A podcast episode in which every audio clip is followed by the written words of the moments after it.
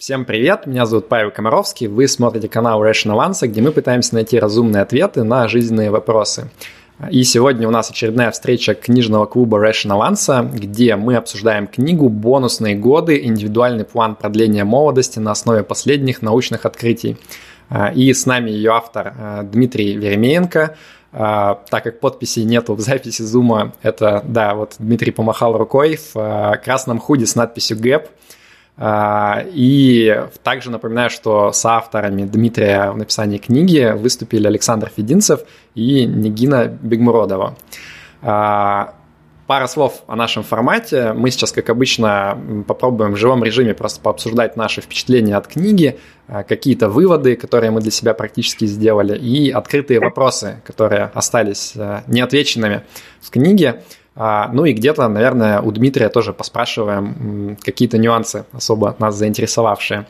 А, я, как обычно, открою дискуссию, а, и потом те, кто хочет взять следующее слово, просто используйте значок в зуме «поднять руку», я буду передавать слово постепенно.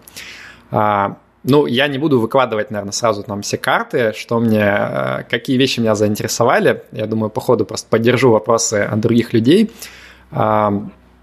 буквально пара слов о самой книге, то есть это вот некий, даже не знаю, как правильно сказать, исследование слэш учебник по поводу того, как э, вообще думать про э, продление э, своей молодости, на какие аспекты обращать внимание, с максимумом ссылок на научную литературу. Это вот первое интересное наблюдение по поводу книги, то, что она не похожа на стандартные бестселлеры. Вот как знаете, там заходите в книжный магазин, и там написано там, 5 правил, как э, быть здоровым всю жизнь, дожить до 100 лет.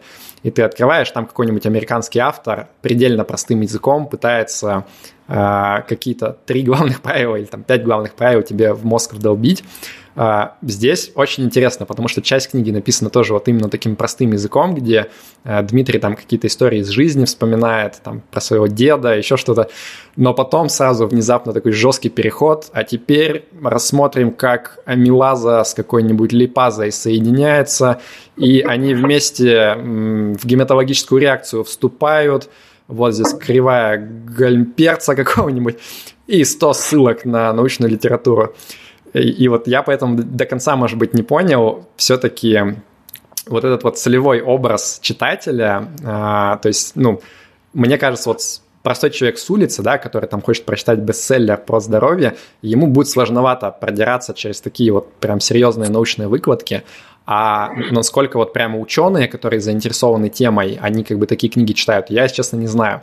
Поэтому, может быть, мой первый вопрос к Дмитрию. А, если ты сможешь вот описать с твоей точки зрения целевую аудиторию, для кого эта книга вообще, для кого ты ее писал?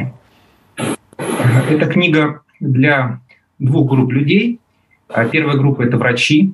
но там все понятно, они разберутся без проблем, если есть желание разобраться в старении.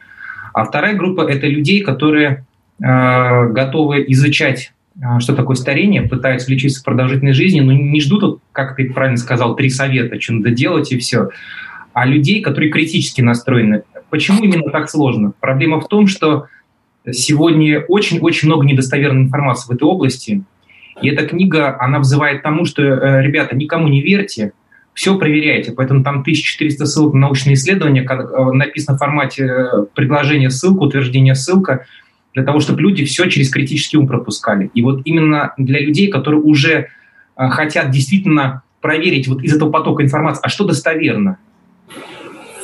Так. Спасибо за ответ.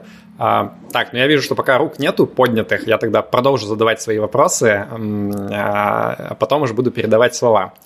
А, у меня был один вопрос такой, вот может быть технический. А, очень часто, когда открываешь статьи в интернете, видишь заголовки в стиле типа такая-то штука, она на там 45% повышает риск умереть от другой штуки. Типа там есть изюм, на 45% выше риск умереть от рака там уха, что-нибудь такое. А, и такие вещи достаточно сложно анализировать, потому что а тебе же, ну, звучит очень страшно, но 45%, а, дальше мы сейчас все умрем, если будем есть изюм. А на самом деле, если риск а, вот именно конкретно этот вид рака получить, он там условно 1%, ну, это уже не так страшно, да, там между 1% и 1,45% не такая большая разница. И вот как раз в твоей книге, Дмитрий, приводится пример про то, что а, если есть э, регулярно каждый день э, переработанное мясо, всякие сосиски, колбасы и так далее, то вроде как по данным исследований а, повышается риск э, колоректального рака на 20%, что звучит много, а, да. но на самом деле речь про увеличение от 5% до 6%.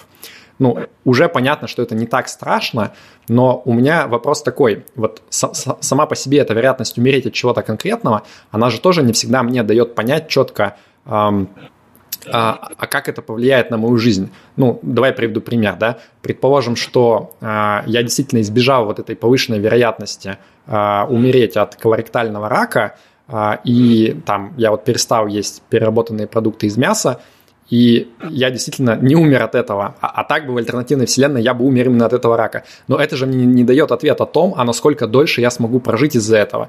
То есть, условно, да, может быть, я избежал именно этой участи, но на самом деле я прожил там всего на три месяца дольше, потому что я умер от чего-то другого в итоге. Вот есть ли какой-то способ взять вот эти вот вероятности, которые я вижу во всех статьях там и так далее, и каким-то образом их перевести в дополнительные годы жизни. Потому что вот это для меня гораздо более осязаемо, да, то есть я могу понять, например, когда я читаю, что если ты бросишь курить, то ты проживешь на 10 лет дольше, все, у меня вообще никаких вопросов, как бы тут все понятно. Вот есть ли какой-то простой способ или для этого нужны какие-то дикие математические вычисления?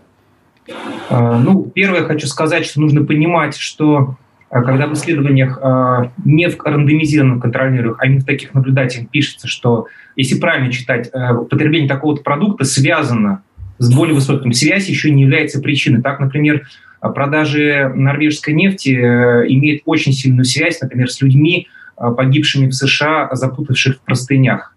То есть есть целая книга, 25 тысяч парадоксальных связей, но связь это не является причиной, то есть нужно понимать. Это первый момент. То есть это еще как бы не доказательство. Почему по мясу именно э, такие выводы делают? Потому что слишком много данных и похожи, похожи на правду. А, но опять же, а, это, скорее всего, касается людей, у которых предрасположенность. То есть, если, например, у меня нет предрасположенности к колоректальному раку, то, собственно говоря, э, там один человек из ста э, заболеет, и умрет от него. И если у меня нет предрасположенности, в родне никто не болел, то, собственно говоря, мне и бояться особо не надо. Это первый момент. Второй момент, как перевести в риски. Э, обычно в исследованиях пишется, вот, ну как понять, вот, допустим, э, там, э, relative risk, ну, например, там, связан, ну, условно говоря, 1,25 процентов или снижение, например, там 0,75, например, снижение 25 процентов. Много ли это или это мало, да? Во-первых, эти риски, да, все-таки они как бы переводятся сложно математически, но сам по себе а, снижение риска рака, например, или повышение риска рака, нам ничего не говорит о, о том, проживем мы дольше или нет. Нам это может пугать только в том случае, если у нас э, наследственная предрасположенность к онкологическому, ну, к раку есть, именно толстой кишки, да. Если нет, то нас интересует прежде всего общий риск смертности. Общий риск – это когда от всех причин. Тогда это действительно общий риск, это говорит о том, что мы дольше проживем или меньше проживем в общем вообще. Вот э, если, например, написано relative risk, например, там 0,75, снижение риска на 25%, то если переводить по математическим формулам, это примерно дополнительных там где-то 2,5 года жизни. Ну, это не так просто, конечно, переводится. Я в книге старался указывать, э, где, где можно в годы переводить, то есть писал, что это эквивалент с таким-то годам там жизни. Это ты имеешь в виду 0,75 эквивалент на 2,5 года жизни для общего ну, это, это, это так примерно, я сейчас на скидку mm-hmm. не помню, но примерно где-то в, в этом диапазоне, да. Uh-huh. И чем больше э, риск снижается, да, тем там больше лет жизни добавляет, там потому что э, логарифмическая э, зависимость. Интересно, надо будет погуглить, наверное, есть где-то такие таблицы. Да, если при необходимости, я всегда могу дать ссылку, где есть э, человек, который прям написал в интернете такой небольшой учебник э, по формулам, все как это все переводить в годы. Интересно. О, классно, прикольно, спасибо. Артем, передаю тебе слово. Привет, э, спасибо за книгу. Э, решил первым поднять руку, чтобы не как в прошлый раз было, но Павел все равно умудрился мои вопросы задать. Э, ну, первый момент про то, что книга где-то с середины становится сложной для чтения, но мне, например, стало, потому что я, как только ее начал читать, я прям загорелся, там все, я там где-то работу откладывал, чтобы почитать. Но как только середину книги достиг, там какие-то формулы пошли жуткие. Вот. И я вспомнил выражение, что если э, каждая формула в книге уменьшает э, круг читателей где-то наполовину, вот, я тоже начал задумываться, для кого эта книга, и вспомнил, что вот в некоторых научно-популярных книгах пишут, что это книга для студентов там меда, например, первых первых курсов, или для школьников, которые пыта- хотят поступить. Вот, у меня такая возникла с книгой. Вот. А, про то, что вот Павел тоже задал вопрос про то, что а, там сложно переводить. У меня еще связанный вопрос есть. Не вопрос, точнее, а, такой момент, на который я обратил внимание. Под конец книги я понял, что даже если бы я решил вот по всей этой книге, ну, я вообще принял решение купить книгу в бумажном варианте, чтобы она как руководство у меня лежала а, на полке, чтобы можно было быстро взять, свериться, потому что с электронной книгой сложно мне это делать. Вот. Но я понял, что я, наверное, не смогу это делать вот из-за второй половины книги. Там очень э, все жутко написано для меня. А, и у меня возникла мысль о том, что да, возможно, даже для врачей это будет сложно делать, э, учесть все моменты, все нюансы там, с э, какими-то предрасположенностями генетическими и прочим. И подумал, что нужна какая-то экспертная система для того, чтобы это все корректно оценивать, все корректно учитывать. И где-то в конце книги там как раз написано про такую систему. Вот. Да. Наверное, наверное, я попробую ей воспользоваться. Вообще книга замотивировала меня провести над собой эксперимент, то есть э, взять эти все инструменты, тонометр, глюкометр, вот, и, э, и провести над собой эксперимент. И а, а, такое откровение по книге было, что все читаешь, все так страшно, а на самом деле основной, основная рекомендация – это правильное питание, которое не, не, не так уж и сложно выдерживать, и аэробные нагрузки от там, 150 до 300 минут в день, это без даже сложных каких-то упражнений, это а, быстрые прогулки, бег, э, велосипед и плавание, что-то такое. И не курить, самое главное. Ну, никуда. То есть, а, момент, э, вопрос такой еще остался у меня. Может быть, есть какой-то роадмап э, такой эпохами, э, то есть там, типа, первый, первый момент, мы избавляемся от вредных привычек. Второй, второй, вторая эпоха, мы вырабатываем хорошие привычки. Третья эпоха, мы там делаем чекапы и что-то проверяем. Пятая эпоха, живем до 200 лет, не знаю. Вот такой единственный вопрос остался. Ну, Спасибо. Это, это такой вопрос сложный, потому что кому-то, а, например, э, в США до открытия витамина В12 50 тысяч человек ежегодно умирали от проносиозной анемии в результате его дефицита. Вот такому человеку какой образ жизни не веди, а он умрет от дефицита витамина В12. Поэтому все довольно индивидуально. И э, здесь вот такой выход, если хочется все очень просто, книга для тех, кто хочет думать но в книге и э, э, почему хочет думать, потому что многие люди, когда мы пытаешься просто объяснить, они начинают спрашивать, а почему, а почему вот не вот эти правы или вот эти правы, и поэтому при, при, приходится объяснять, иначе недоверие возникает. Но при этом дается простой рецепт для простых людей. Э, это в виде вот э, как раз-таки тираностика.ком, это экспертная система, а куда а, кто не хочет очень сильно заморачиваться, как это и что, просто э, сдаются какие-то анализы, какие-то параметры организма измеряются, отвечается на какие-то вопросы по истории семейной болезни, туда все это заливается, и она составляет сама план продления жизни. И тогда э, она четко по полочкам раскладывает. Причем она раскладывает не просто так, она говорит, что вот, вот это вот это отнимет у вас столько лет жизни, а если вы будете делать это это, это добавит там столько лет жизни. То есть она все-все измеряет в годах в этом плане.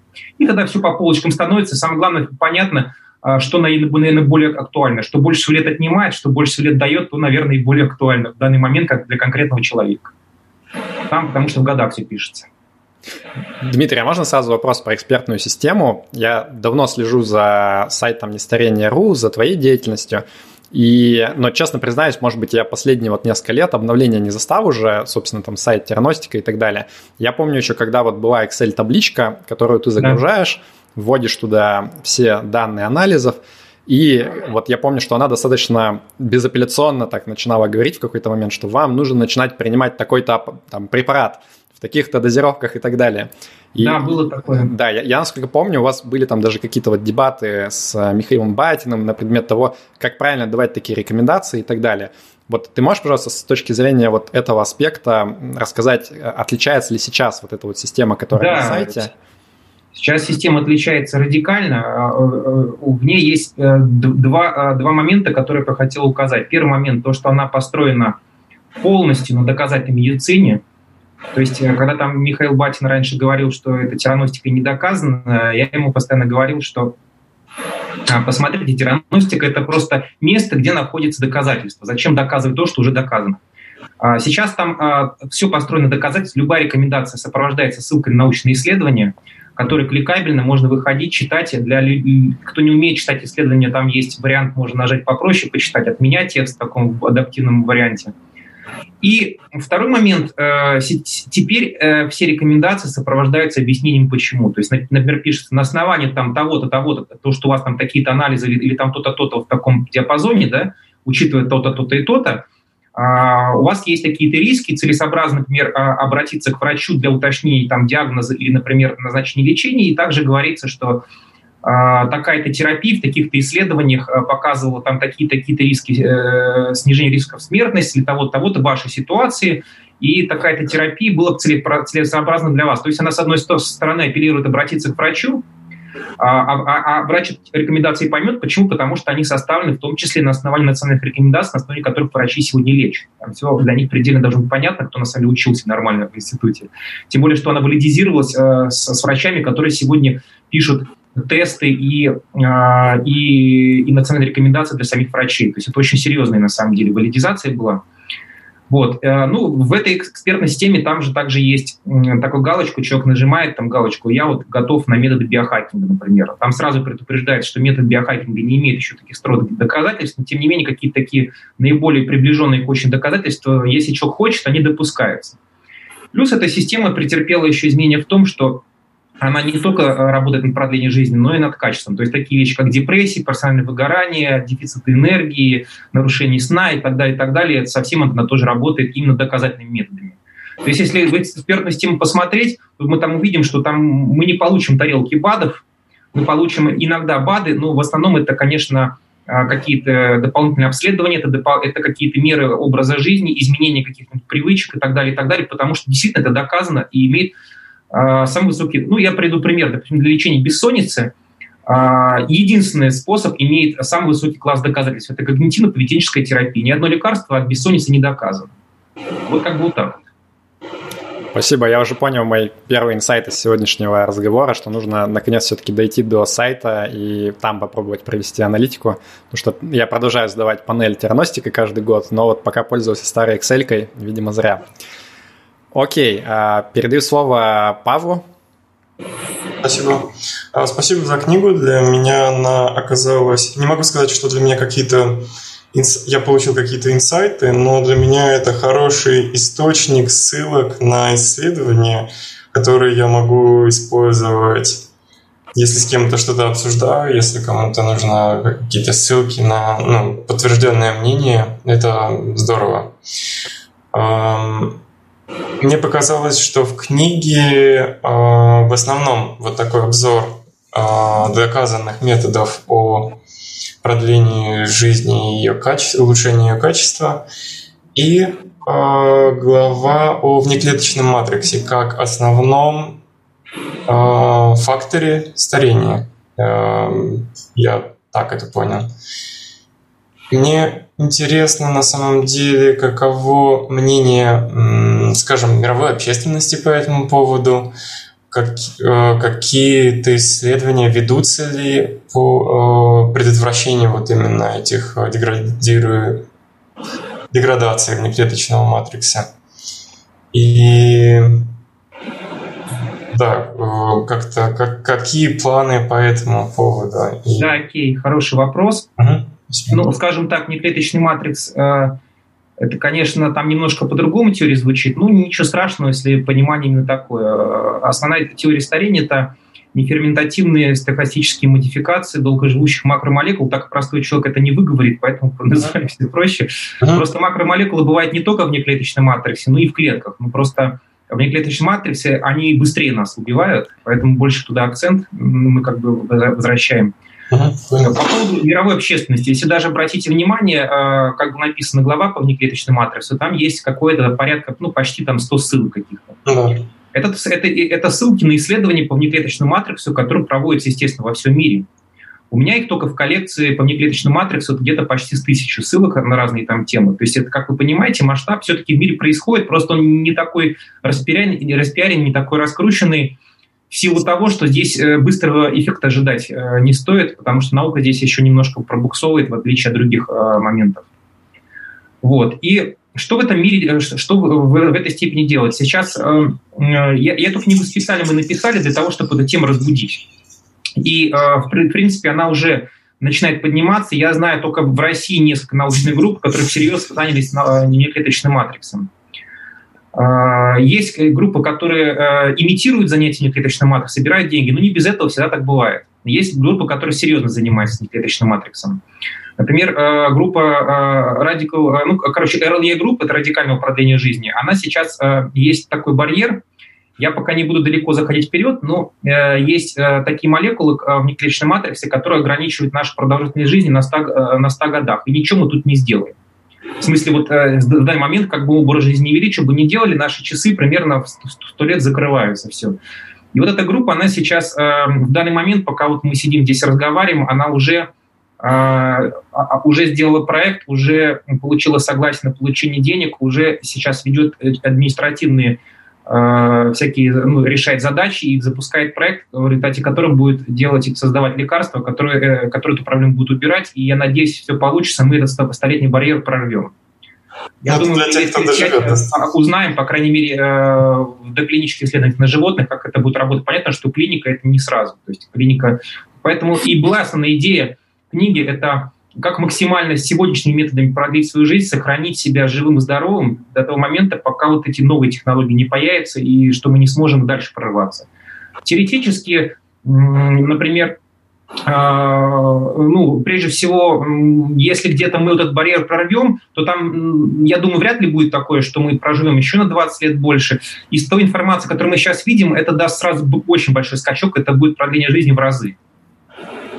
Вот. Ну, надеюсь, что так и получится. Надеюсь, что мы не ошибаемся. Ну, наука дело такое, предугадать нельзя. Ну, если будет так, как все получится, то если этот барьер будет прорван, то люди будут жить как минимум несколько сот лет уже. А вот э, про пробуксовывание современной науки в, в этой области Почему? Что это недостаточно каких-то методов или просто исследования внимания недостаточно? А, просто как-то, как-то, знаете, вот такой вот есть некоторые психологические эффекты, что клетка – это источник жизни, да, то есть, соответственно, все внимание уделялось клетке. А внеклеточному пространству внимание как-то не уделялось. А дело в том, что внеклеточное пространство, оно даже решает, какими будут клетками. Только внеклеточное пространство решает, клетка будет нервной или мышечной, или костной. Клетки управляют всем. То есть, с одной стороны, внеклеточное пространство организовало множество клеток в единый организм, но цена этому то, что когда внеклеточное пространство становится уже поломанным, а поломанным оно становится потому, что в биологии люди, ну, они просто до этого возраста в крупном размере не доживали, ну, и по другой причине, которую я чуть позже скажу. Ну, просто природа не придумала механизмов, э, чтобы починить эту систему. И э, цена это тому, что когда система ломается, то она не только решает, какому организму быть, но она э, поломанная и заставляет ломаться и клетки. То есть клетка какая? Клетку молодить ничего не стоит. Клетка, она, ей дай хорошую среду, она молодая, ей дай плохую среду, она, она, она больная. И вот когда внеклеточная среда становится больной, соответственно, клетки становятся тоже больными. И, ну, слишком много внимания уделялось клетке, и как-то вот не обратили внимания, что внеклеточная среда, оказывается, а все очевидно, это абсолютно механически. Какие бы клетки ни были, когда у нас просто аорта не растягивается достаточно хорошо и сердце не может э, растягиваться достаточно хорошо, а это чисто механика, это чисто внеклеточный матриц, чисто белки внеклеточной матрицы, которые не тянутся, теряют эластичность, то что тут клетка сделает? Эксперименты показывают, что клетки тут не могут делать ровным счетом ничего. И я в этой книге, как раз, ну, в этом в книге не я, вот, а Саша Фединцев во второй главе это подробно писал, почему и какие доказательства позволили нам прийти к такому выводу. Павел, а можно я твой вопрос дополню? Вот у меня тоже возникали похожие мысли. Я, может быть, попробую чуть-чуть более провокационно его даже поставить. А, я периодически читаю книги про продление жизни, и я заметил, что вот когда а, практикующий ученый пишет книгу на эту тему, а, очень часто у него есть вот прям очень сильный крен в ту область исследования, которой он занимается. Ну, это, в принципе, понятно, да, то есть человек верит в то, что вот он а, пытается самую-самую главную проблему решить, и он посвящает этому всю жизнь, то, конечно, как бы он про это будет в первую очередь писать. В целом мне показалось, что ну вот книга «Бонусные годы», она достаточно взвешенно написана в этом плане, но, как вот сказал Павел, есть все-таки такие достаточно сильные утверждения о том, что вот именно внеклеточный матрикс – это самая главная проблема. Если я правильно понимаю, вот э, твой соавтор и, собственно, ты, э, вы вместе как раз занимаетесь научной работой на эту тему. И мой вопрос звучит так. Э, не кажется ли тебе, Дмитрий, что все-таки, э, ну вот, э, есть у вас некий байс в этом плане, и если беспристрастно пытаться просуммировать э, точку зрения науки на текущий момент, то, в общем-то, консенсуса нету среди ученых о том, что именно внеклеточный матрикс – это вот главный драйвер. То есть кто-то за одну теорию, кто-то за другую. Вот как раз недавно у нас было интервью с Полиной Лосевой, которая научный журналист, э, и она высказывала мнение о том, что на самом деле как бы нет вот этой единой причины, это вот именно комплекс разных причин, которые работают по-разному. А, не знаю, понятно ли спросил Дмитрий, или лучше как-то переформулировать? Да, я хочу сказать так, что э, еще вот лорд Келвин, ученый, который применял законы физики к любым научным и техническим проблемам, э, в свое время писал, что если вы не умеете это измерить, то вы не знаете, о чем вы говорите. И вот для того, чтобы понять, как вообще влияет что-то на старение, нужно сначала старение измерить. У нас методики есть. А старение – это процесс, который повышает риск заболеть возрастными заболеваниями, а потом умереть с ними с возрастом. Если бы такого риска не было, старение бы не было такой, на самом деле, э, опасной проблемой. Ну, подумаешь, там морщинки появились, жить там можно дальше. И вот старение измеряют. И вот сегодня, буквально последние годы, только мы начали наконец-таки измерять все старение, вышли научные статьи, это уже серьезные западные журналы, которые не только вот, ну, от нас, а, например, э, ученые, э, канадские ученые из университета Могила, которые измерили, как меняется скорость старения а, при влиянии абсолютно на все, ну, то есть вот мышам многим продлевали жизнь, а, но ни разу не замедлили скорость старения, и они это четко в своей статье показывают. Есть теория старения, например, сокращение теломер. Мы смотрим, у мышам сокращали теломеры, продлевали жизнь, но старение не замедлялось. Мы берем другие теории, э, эпигенетику, мы берем э, митохондриальное а, старение. Извини, можно чуть-чуть понятнее вот эту идею рассказать, что она интуитивно не очень понятна. То есть как можно увеличить срок жизни, но при этом не замедлить старение? А я вот сейчас как раз-таки к этому и хотел перейти. А, вот. И э, получается так, что вроде вы жизнь продлевали, но старение не замедляли. С одной стороны, мы теперь понимаем, что все вот эти известные признаки старения, которые сегодня вот я называл, и там их целый ряд есть, они сегодня уже не замедляют э, э, скорость старения, соответственно, мы, значит, не туда копаем. Тогда вопрос возникает, а как увеличили продолжительность жизни? А очень просто, за счет базовой уязвимости. Есть такая формула Гамперца Мейхайма, там есть базовая уязвимость и скорость старения. Вот базовая уязвимость в этой формуле меняется. Что такое базовая уязвимость? Например, э, первый первое э, средство для продления жизни, ну не первое, а одно из первых, может, древних, придумали тогда, когда одели шкуру. Вот, например, мы уязвимы к холоду, одеваем шкуру, мы живем дальше. Мы уязвимы, например, э, к радиации. Мы что-то придумаем, мы живем дальше. Например, мы уязвимы, условно говоря, почему, например, сокращение калорий у мышей продлевало жизнь, а не влияло на скорость старения. Просто мыши, которые сидели в клетках, а, они меньше двигаются, им надо меньше есть, а они едят как обычно. Соответственно, им калории сокращаешь, и они тогда перестают болеть от, от переедания. Но если этих же мышей выпускаешь в вольные условия, почему эксперименты с животными в естественных условиях никак э, сокращение калорий жизни не продлевало? Потому что там уже профицита калорий нету, они достаточно двигаются. Вот, то есть это, это была уязвимость именно к низкоподвижному образу жизни. Вот такие, например, э, статины, лекарства статины. У нас, например, есть уязвимость к тому, что у нас из каких-нибудь внешних переживаний, волнений там может там как-то меняться. Ну, условно говоря, даже вот э, лекарство давления. Мы понервничали, у нас давление повысилось, мы умерли, например, от инсульта. Да? Лекарство давления принимаем, мы, давление меньше поднимается, мы вроде как себя спасаем от инсульта. То есть от таких внешних угроз мы себя спасаем какое-то время и дольше живем, но это никак не влияет на нашу скорость старения. То, то есть я правильно тебя понял, можно перефразировать, что вот есть некая базовая вероятность стартовая умереть, да, и она может уменьшаться от каких-то негативных вещей, там, от неправильного образа жизни и так далее. А ты говоришь да. про то, что старение, оно напрямую с этой базовой вероятностью не связано, оно связано именно со скоростью, с которой как бы повышается со временем вероятность. А, ну, скажем так, а что такое старение? У меня в возрасте 50 лет – вероятность э, дожить до, 5, до 52 лет больше, чем в возрасте 52 лет вероятность дожить до 53 лет. То есть с каждым годом у меня эта э, вероятность умереть повышается. Это и есть старение. Окей. Если эта вероятность не повышалась, старения бы не было. То есть, если у нас вероятность заморозить на возрасте 20-летнего человека, мы бы жили в среднем тысячу лет. Там кто-то даже до 7 тысяч лет доживал бы отдельно лично. И ты считаешь, что вот именно внеклеточный матрикс – это та вещь, про которую доказано, что она именно напрямую на скорость старения воздействует?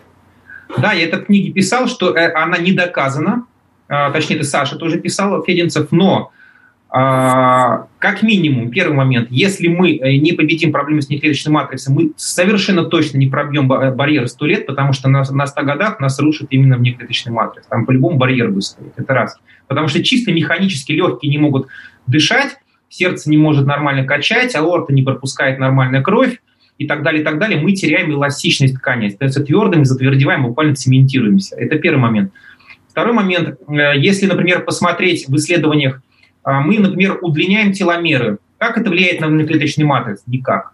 Мы, например, а, убиваем синестентные клетки. Как это влияет на внеклеточный матриц? Никак. Но если мы в эксперименте берем и сажаем клетки на новый внеклеточный матрикс, и там начинаем их выращивать, то у них обновляются все признаки старения. У них, у них автоматически удлиняются теломеры, снижается количество синестентных клеток, а, улучшается э, их регенеративная способность и так далее. Все признаки старения восстанавливаются до уровня молодых клеток. То есть вот как они должны быть в молодом состоянии. Но, и вот можно... это делает, сейчас я договорю буквально одно предложение, это делает гипотезу очень вероятностной. Она еще не доказана. Поэтому и Саша Ткинец называет это, если у нее слабая гипотеза, есть сильная. То есть то, что это как бы причина, это предположение, а то, что а, э, без этого не прорвать до 100 лет, это уже точно. Да. А, да, извиняюсь, что влезаю, но э, эти эксперименты по э, выращиванию клеток, старых клеток в молодом э, внеклеточном матриксе, это же все инвитро, э, и это достаточно для того, чтобы называть это э, сильной теорией? А, ну, как бы это инвитро, это, это и инвиво, то есть инвитро есть, ну, то есть это, да, клиника, понятное дело, но а, да. мы, э, Саша специально э, написал такую статью совместно с, с Алексеем Москалевым, а, с Алексеем Москалевым. Эта статья была в эйджинге. Э, ну, я ее уж сложные названия не выговариваю сегодня выговаривал, не буду еще раз повторять, буквально в, в том году. И когда мы собираем всю информацию в пазлы, то есть информацию, которая в клинических исследованиях есть везде, то пазлы то есть э, основная проблема в том, что все теории, у них есть везде узкие места, они что-то не объясняют. Эта теория пока что объясняет просто все.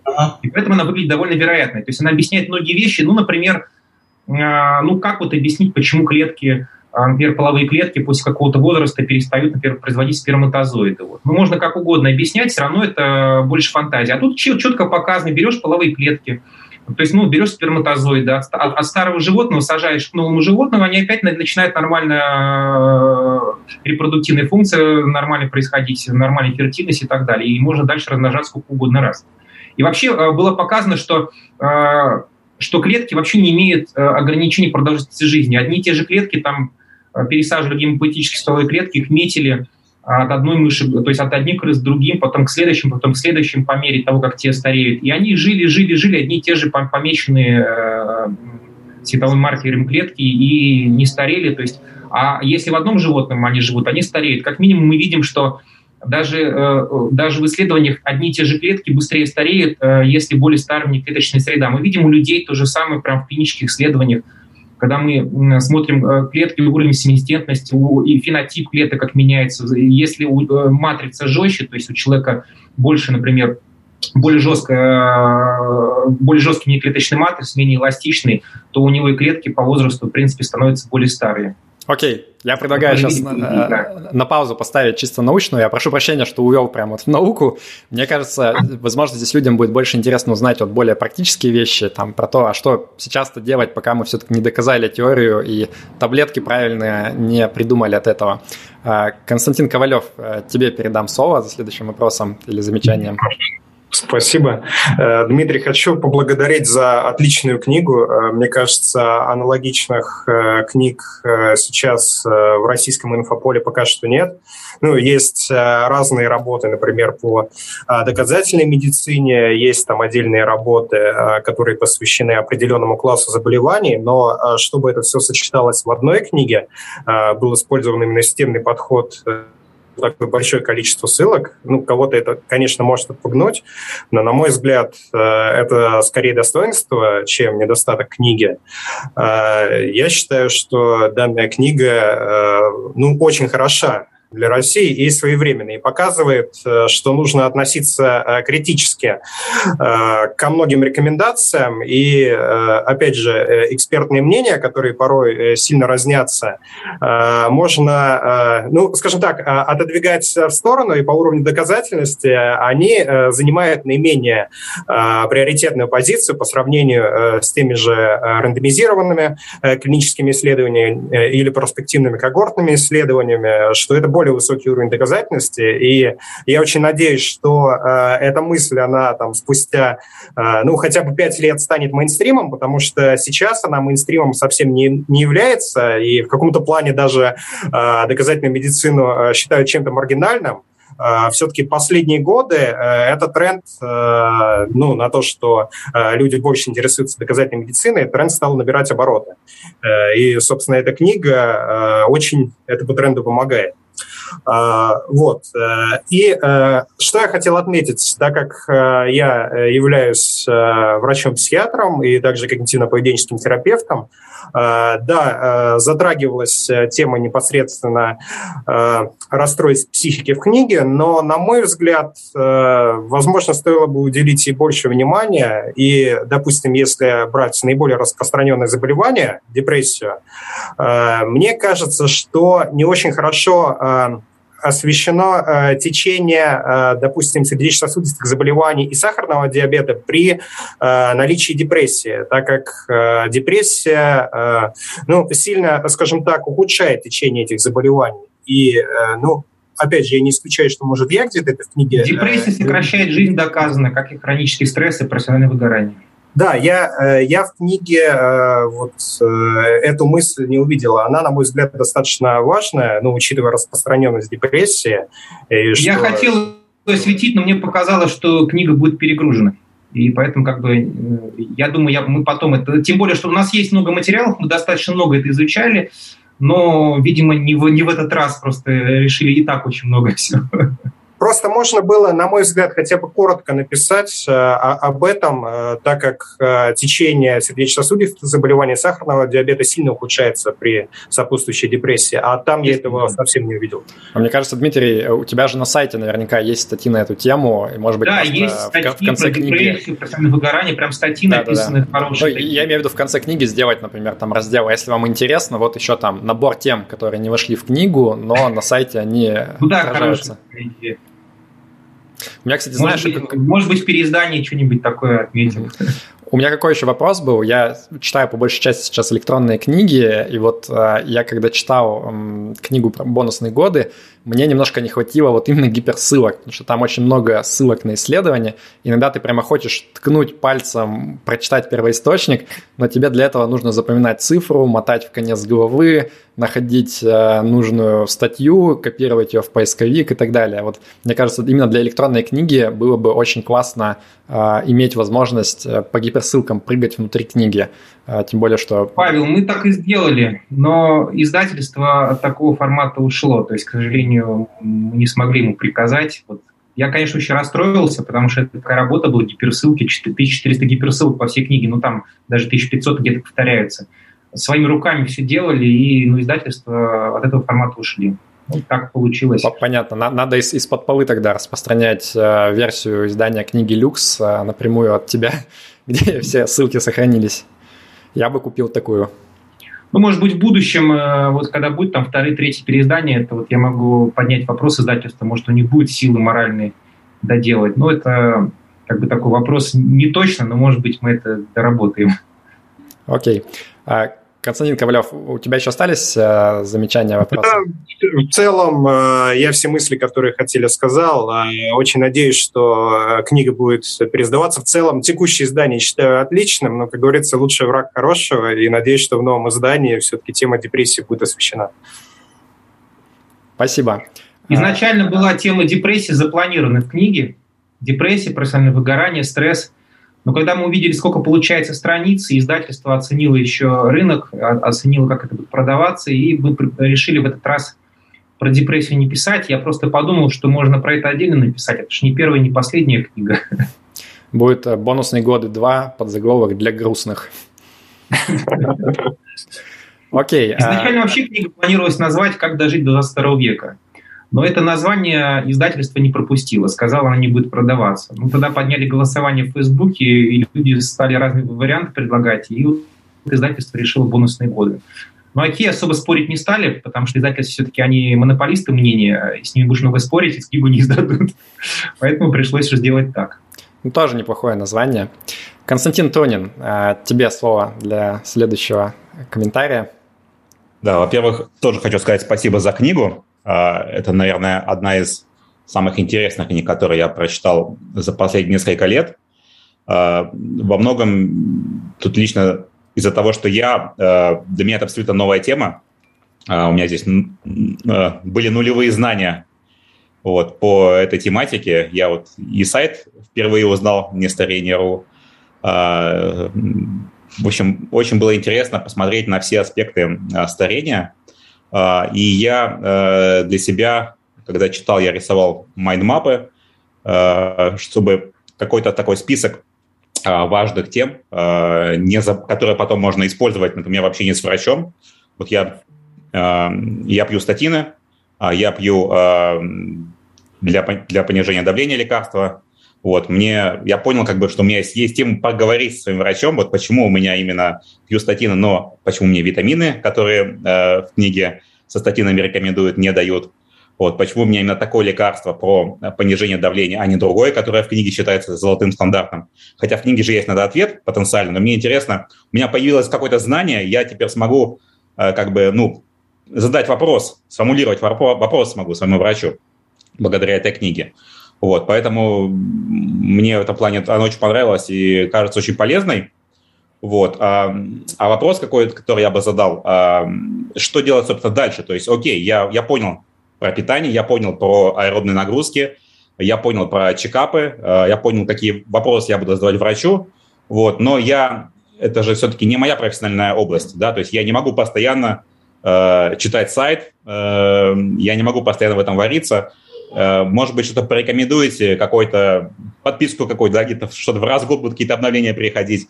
Или вот вы сказали, что у вас какие-то мероприятия проводятся. Может быть, стоит быть в курсе этих мероприятий. Вот как-то расскажите ну, про вашу деятельность. Я бы посоветовал две вещи. А, я бы посоветовал э, переезжать на мероприятие, да, то есть называется «Не старение кэмп». Обычно реклама анонса очередного кэмпа дается на сайте нестарение.ру. Там с таким погружением, с практическими занятиями туда приезжают э, самые лучшие ученые в России, мы специально таких интересных подбираем именно в этой области. И второе, э, сайт, который называется tiranostica.com. Э, если совсем, как я уже говорил, э, вот, не хочется сильно разбираться, вкатываться, то есть как-то собирать, можно просто воспользоваться этим сайтом. Он посоветует, где сдать анализы. Туда эти автоанализы автоматически заливаются автоматом, то есть импортируются после лаборатории. Тогда там можно заполнить какие-то истории семейной болезни, там, если уже была заполнена, если ничего не изменилось, то, соответственно, то же самое будет в следующем кейсе. И там раз в год может такие вот обследования проводить, и экспертная система будет э, план продления жизни выдавать с подробным объяснением, причем она будет отдавать объяснение конкретно. Вот, допустим, на ссылку можно на исследование почитать, а можно там нажать и почитать просто статью на сайте, то есть таким человеческим языком, почему это то, какие исследования проводились, и таким образом можно образовываться ну, конкретно к себе, то есть не читая про всех, а конкретно свою программу и конкретно только про себя читать, почему, как и что. То есть это очень удобный инструмент. Э, там примерно 1500 логических правил, э, там ну, столько теорий, что я сам на нее опираюсь, потому что я сколько раз не пытался сам себе программу составить. Но я никогда не могу помнить, сколько эта экспертная система помнит, хотя я ее писал вместе со всеми, с врачами, все и сам и программировал, но я не помню, сколько там всего, то есть я не могу, я не компьютер. Вот, как бы так вот. Можно я дополню этот ответ? Мне кажется, вот хорошая была рекомендация э, на сайте всегда, что ты сдаешь раз в год э, терраностику, панель, в принципе, это не очень дорого на самом деле, а потом ты просто идешь с результатами к одному из рекомендованных врачей, кто как раз вот в теме и профессионально этим интересуется, и он тебе помогает правильно интерпретировать то, что тебе выдала эта система, потому что, ну, в любом случае, мне кажется, там человек хочет получить совет от какого-то Э, живого человека, в том числе, а не просто от системы, э, чтобы он какие-то нюансы рассказал там к твоей личной э, истории, скажем так, лучше привязался. Вот, поэтому лично я действую так, то есть я раз в год захожу да, и обсуждаю со своим врачом. Правильно, и экспертная система, она не работает без врачей, то есть она подразумевает, что некоторые могут без врачей захотеть работать, да, то есть она как бы расчет на дурака как бы там есть, что если что, то она защищена от такого. Но тем не менее, конечно, лучше с врачом это все делать. И более того, возникает вопрос, а где найти такого врача? Соответственно, в этой системе есть, э, это, это сейчас называется сервис терапевтика, она объединяет инфраструктуру врачей в том числе, которые работают вот э, с этими исследованиями. И ну, нужно понимать, чем эта система незаменима с точки зрения врача. Врач, э, у него есть привычка профессиональная болезнь, а, назначать только лекарства. Почему? Потому что если вы придете к государственному врачу, там 15 минут на оформление всего. Он за это время успеет вас спросить э, некоторые вопросы задать и написать, какие рецепты там, и все, и домой. Если придете в частную клинику, там целый час. Но за этот час все равно нужно запомнить кучу документации, причем врач заполняет все сам, и, в принципе, на выходе получается то же самое, едва чуть больше. И врачи поэтому они деформируются, хотя в национальных рекомендациях невероятно подробно написано. Многие говорят, врачи умеют только таблетки назначать. Нет, в национальных рекомендациях лечения, в международных протоколах подробно описано, какой образ жизни вести, подробно депрессия описана. Вот все, все, что в книге есть, там это описано. Но а, врачи этого не делают, потому что у них деформация происходит. Они э, привыкают этого пациенту не, э, не разжевывать, не, не рассказывать об этом, не мотивировать, потому что у них мало времени. И потом даже вот уже, когда времени много, они все равно уже по привычке на это внимание не обращают. А система это подробно разжевывает, подробно рассказывает, она проводит такой мостик. А было такое исследование интересное, когда, которое показало, что прохождение различных чекапов ну, в таких вот странах не очень а, благополучных, к сожалению, не увеличило продолжительность жизни. Ну, зачем чекапы сдавать? Ну, на самом деле проблема заключается в том, что э, приверженность лечению. Человеку могут назначить лекарства для снижения артериального давления, а один из десяти будет пить, другие пить не будут, посчитать, что ну, они только вред наносят. Да? То есть люди не выполняют рекомендации врача, либо выполняют частично, либо искажают. И в результате вот это непонимание действий врача а, не дает никакого результата, ради чего врач, собственно говоря, поставлен. И вот это э, еще вот эта книга, экспертная система, они, а, э, у них есть стоит задача навести этот мостик между врачом и пациентом, чтобы пациент понимал врача, а врач понимал пациента.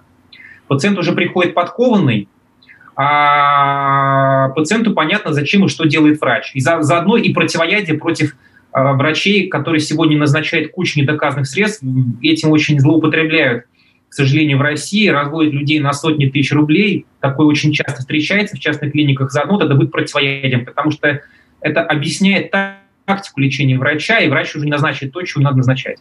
Это очень важная тема, на мой взгляд. Я вот поддержу и то, что Константин сказал, и то, что ты, Дмитрий, что небо и земля, когда ты приходишь к врачу уже э, поинтересовавшись темой с какими-то конкретными вопросами, или когда ты просто приходишь как чистый лист, вообще ничего не зная. Да, конечно, там в 50% случаев э, ряд врачей будет закатывать глаза и там про себя думать, о боже мой, опять в интернете начитался чего-то непонятного всезнайка, но в целом э, ну, кардинально меняется качество вот этих дискуссий, и с какими-то врачами ты действительно понимаешь, что нет смысла дальше продолжать общаться, а какие-то врачи, вот, которым, наоборот, приятно ходить, и ты продолжаешь, они, наоборот, всегда это приветствуют и стараются прям подробно э, рассказать, что, почему. И в этом смысле вот, э, вот эта система, которая тебе позволяет э, точечно понять какие-то несколько статей, которые для тебя релевантны, и их более подробно изучить, а не пытаться там заучить все 1500 источников, э, которые вообще бывают, это, на мой взгляд, очень классно. И я вот за эти годы, ну, ряд вещей каких-то именно ко мне применимых, я в них погрузился сильнее, чем если бы я просто продолжал ходить к врачам на обум, как раньше это происходило. У меня, а, у меня была ситуация, когда я пришел к врачу с ребенком. Ребенок плохо спал, то есть там такой сон прерывистый был, очень там по 20 минут. Врач-невролог, соответственно, сразу говорит, давайте мы назначим гомеопатию. А я говорю, ну гомеопатия же не доказана. Ну мы стали с ним спорить, она там заведующую вызвала и так далее. Говорит, ну а что доказано? Я говорю, ну давайте вот что у вас в международных протоколах лечения написано. Ну для международных протоколов лечения вы должны сделать в течение двух недель дневник сна вести. Я говорю, окей, давайте вести дневник сна. Мы провели дневник сна, пришли к неврологу, он говорит, ну, собственно говоря, у вас ничего лечить не надо, оно само себе через несколько месяцев пройдет. Так и произошло. То есть, вот... А с гомеопатией тоже прошло бы. А с гомеопатией прошло бы, я всем рассказывал, что гомеопатия мне помогла, да. Отлично. Окей. Эм, Николай, подскажи, ты хочешь прокомментировать? У нас все высказались, в принципе. Так, алло, алло. Да-да-да, слышно А, тебя. да, я могу немножко прокомментировать. Я даже, наверное, бы немного скепсиса добавил к некоторым э, э, моментам в книге, да, потому что все, все были очень довольны. То есть мне все понравилось. Я это наконец перенесу то, что мне понравилось. Э, а, и я в целом задал этот вопрос в чате, э, точнее, мы немножко обсудили по поводу вот тех исследований, которые вы можете сделать на свой, как купить глюкометр, там, измерить пульс и прочее, что в условиях отдельного индивида, то есть я приводил пример с, с пульсиксометром, да, то есть когда этот ковид случился, стали рекомендовать взять этот пульсиксометр и измерять, есть сколько у вас э, оксигенация. Но при этом в том, что то, что доступно простому человеку на рынке, у них э, такая, такой большой разброс, такая большая погрешность приборов, что конкретно вот в моем случае меня заставило это больше волноваться, потому что там погрешность 2%, а безопасная вот эта шкала это всего 5. То есть вас больше заставляет нервничать, это постоянное, постоянное измерение, постоянный контроль. И, и, как я понимаю, то же самое, то есть только с давлением можно купить, условно, самый дешевый прибор за там, полторы тысячи, измерять свое давление раз в неделю. А вот с другими показателями как будто бы это прямо невозможно. Хотя вот ну, что-то такое рекомендуется и про и про сахар, и про, по-моему, про пульс, что ли. Да, как-то так. Какая-то такая моя мысль, что как-то я скептически отнесся к рекомендации контролировать себя регулярно. Ну, здесь вот такая ситуация, что есть валидизированные как бы, приборы, да, есть невалидизированные. То есть большинство гаджетов, которые сегодня в современном мире существуют, они, к сожалению, никак не валидизированы и показывают просто от себя все, что угодно. Даже, даже с давлением, например, вот казалось бы, ну, давление вроде измеряет, да, на самом деле одно измерение давления – это не валидизированная методика, мы не можем сказать, какое у нас давление по одному измерению. Нужно измерять 60 раз в течение 5 дней, там, по специальной методике, по специальным формам рассчитывается это валидизированная медицинская методика измерения давления. Тогда мы поймем, какое у нас на самом деле. А с приборами, а, которыми измеряется глюкоза в крови, они погрешность дают, но там а это довольно давняя история, диабет довольно давно уже э, у нас протекает, и эти приборы, они довольно-таки э, неплохо э, более-менее показывают то, что на самом деле. Я многократно сравнивал, у меня в свое время стояла задача понять, какие на самом деле глюкометры вообще что не показывают, насколько это вообще точно, не точно. А мы мерили, э, было такое на плечо измеряется, там крепится таблетка Freestyle Libre, да, то есть она прекрасно показывает динамику, но вот э, в моменте, в абсолютном значении она показывает от себя. То есть там бывает у тебя глюкоза, например, там 4,5, она может показать там 2,5, 2,5 например, когда игла просто слетела там и нормально не входит. Но динамику показывает. И, по крайней мере, у каждого прибора есть свои достоинства. Можно посмотреть динамику по такому прибору, понять, где, где, где пики глюкозы возникают, где потом можно точно это забирать, эту глюкозу, когда одномоментно меряем. Что, касается, что касается глюкометра такого обычного, я в свое время, не только я, у нас целая группа, у нас с помощью была школа долголетия в Костроме, мы там задались вопросом, какие глюкометры как э, мерят. Неинвазивные глюкометры по всяким там методикам, которые измеряют там, по пульсу, по тому, по всему, там, они врут безбожно, там просто плюс-минус километр. А вот такие глюкометры, которые по крови, там, э, вот это, которые, например, Акучек и так далее, они, э, у них погрешность очень небольшая, и ее, принципе, можно пренебречь. Мы, как мы сравнили? Мы, не только я, целая группа людей, мы ходили а, сдавали в лаборатории анализ крови на глюкозу и одновременно мерили таким глюкометром. Я даже скажу больше. Сегодня в Европе, а, в Европе, когда вы приходите к семейному врачу, ну, вот я жил в Эстонии, например, я видел даже в Латвии и так далее, там семейные врачи, они вообще глюкозу меряют вот таким обычным глюкометром для диабетиков, ну, таких, которые крови меряют. То есть они ими пользуются, это может она, ну, представьте себе, допустим, у вас глюкоза будет так реально, например, 5,6, а это покажет, например, 5,2, ну, условно говоря, да. Это э, принципиально картину не меняет, то есть это не 8 и не 9, то есть если у вас будет глюкоза 9, то прибор он не покажет, например, 5 или там 6 и так далее. То есть там какая-то погрешность есть, но она, то есть нам важно не, не чтобы у нас было точно и досконально, то есть такой задачи не стоит, а важно просто, чтобы в общем показать, что глюкометр, глюкоза не взлетела очень высоко. Вот в чем э, дело. Можно я добавлю вот к вопросу? Мне кажется, прозвучало скорее сомнение в том, что вообще вот обычным людям, которые ответственно относятся к своему здоровью, но не пытаются прям профессионально там биохакингом заниматься и этому посвящать большую часть жизни, вот нужно ли им действительно заморачиваться за это и там покупать э, аппарат для измерения давления в течение нескольких недель там по пять раз в день, покупать какой-то точный глюкометр инвазивный, и, или все-таки вот это удел каких-то прям энтузиастов, которых там 1% или полпроцента, а обычным людям на самом деле не, не нужно заморачиваться этим? Ну, я объясню. Смотрите, э, просто э, вообще есть рекомендации ВОЗ по питанию. Это 400, максимум 800 э, граммов овощей в меньшей степени фруктов в сутки, Э, употребление бобовых, э, употребление круп и исключение, ну там почти исключение, там только мизер какой-то остается, не буду в цифрах говорить, э, каких-нибудь простых углеводов, да, то есть это вот как бы упор вот на это. А, в принципе, если мы таким питанием питаемся, у нас в общем может получаться так, что у нас глюкоза будет достаточно низко повышаться в крови, оно так и в основном происходит – и для людей, у которых нет сахарного диабета, то есть нет лишнего веса или нет, например, э, артериального давления, им, в принципе, глюкометр вообще не нужен. У них и так все хорошо, вот с таким питанием э, все нормально. Именно такое питание, оно увеличит продолжительность жизни тогда, когда начинаются проблемы с артериальным давлением и с лишним весом. А почему такое питание хорошо? Мы, например, приходим э, в кафе, мы берем салатик, ну, казалось бы, салатик, там одни овощи и так далее. А сегодня туда добавляют сахар, ну, для вкуса. Я смотрю, у меня от салата глюкоза взлетает 8 с чем-то. Почему? Или, например, прихожу, я какой-нибудь кофе пью, вроде кофе без сахара. У меня раз глюкоза подлетает так, как у меня обычно глюкоза, а сахар не дергается. То есть э, смысл, имеет, э, смысл имеет такой, что если уже есть артериальное давление, если есть лишний вес, вот в этих двух моментах, а желательно хотя бы месяц попользоваться глюкометром, чтобы просто понять э, реакцию на какую-то еду, чтобы просто изучить этот мир, понять, что, чем кормят в ресторане, а что у вас там, а что там. А потом от него отказаться. Потом просто уже человек примерно понимает, э, что для него полезно, и все. Я, например, сейчас глюкометр э, иногда использую чисто, что в Фейсбуке похвастаться. Вот смотрите, ну, чтобы там пруф показать. Вот это питание показало столько-то. Или когда действительно хочу иногда изредка для себя понять, вот а какая реакция на какие-то продукты, например. Еще почему глюкометр э, интересен?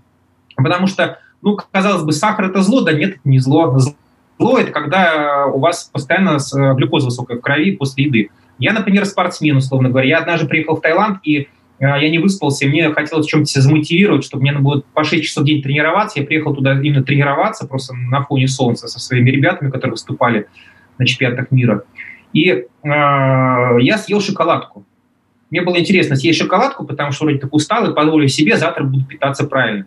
Я съел шоколадку, измеряю глюкозу и ничего не могу понять, почему у меня глюкоза не прыгает высоко. А я в этот день тренировался 6 часов, и на следующий день 6 часов. Я, короче, в этот день решил, ну, окей, я буду есть шоколадку каждый раз, когда хочу есть, и все время измерять глюкозу в крови. Самое интересное, у меня глюкоза никогда не повышалась высоко, там где-то все время не выше 6 было, а иногда было даже недобор, то есть у меня все сгорало, просто сгорало благодаря тому, что расходовалось на упражнения. Даже еще дефицит начинался на упражнениях, потому что не хватало энергии. Вот, а просто к чему? А тому, что человек может а, разный образ жизни вести. Он может лежать, или двигаться. Если он чаще двигаться, у него ниже глюкоза будет повышаться. Он может будет лежать, у него выше будет повышаться. Он может заниматься спортом, не заниматься. У него может стресс, на стрессе глюкоза выше повышается и так далее. А еще у всех индивидуальная реакция э, организма в зависимости от своей микрофлоры. Например, у кого-то от яблока высоко глюкоза в космос полетит, у кого-то низко. Вот у меня есть э, люди, у которых на хурму повышается до 8-8. У меня на хурму практически не дергается глюкоза. У меня практически не дергается на Например, на перловую кашу вообще она как вот просто как солома идет, вообще просто пустота. У некоторых от перловой каши до 8 с чем-то. У всех индивидуальная реакция микрофлоры и так далее. И вот себя поизучать бы, конечно, неплохо, потому что это более индивидуальный подход, э, это очень грубый подход, там 600 примерно граммов овощей и фруктов в сутки, там, э, там бобов и так далее. Но можно себя поизучать и детальнее узнать самого себя, почему бы и нет и тогда больше шансов как бы можно себе добавить. А можно я сразу про спорт наброшу, что мне эта тема тоже интересна. Вот ты сказал про шестичасовые тренировки каждый день. Если я правильно прочитал книгу, то это вроде как э, достаточно вредная штука для долголетия да, на самом деле. Верно. А, ну, это было не ради э, здоровья, это было, я просто приезжал, что называется, с ребятами которых я раньше тренировал, они теперь уже сами тренера, они сами выступают. Вот сейчас недавно чемпионата с Кубка мира приехали со вторым местом серебром, так они там и первый берут на Европе, где-то там и разные места берут. И просто иногда мы с ними встречаемся, вот, а сейчас уже не встречаемся, сейчас только могу моральность поражать. Так мы встречались с ними где-то, я их как бы э, тренирую перед какими-то турнирами по специальной программе, и они потом хорошо выступают. Ну, естественно, у меня просто такой стиль, если я тренирую, я тренирую сам, то есть я делаю все сам вместе с ними. А, тут пишут, какой спорт, единоборство, тэквондо, тайский бокс, бокс, э, кикбоксинг. Вот, и я, я совершенно понимаю, что это вредно, но я для себя как сталь, ну, это думаю, это временно, сейчас я потренируюсь на сборах, приеду домой, буду в обычном режиме своем сидеть.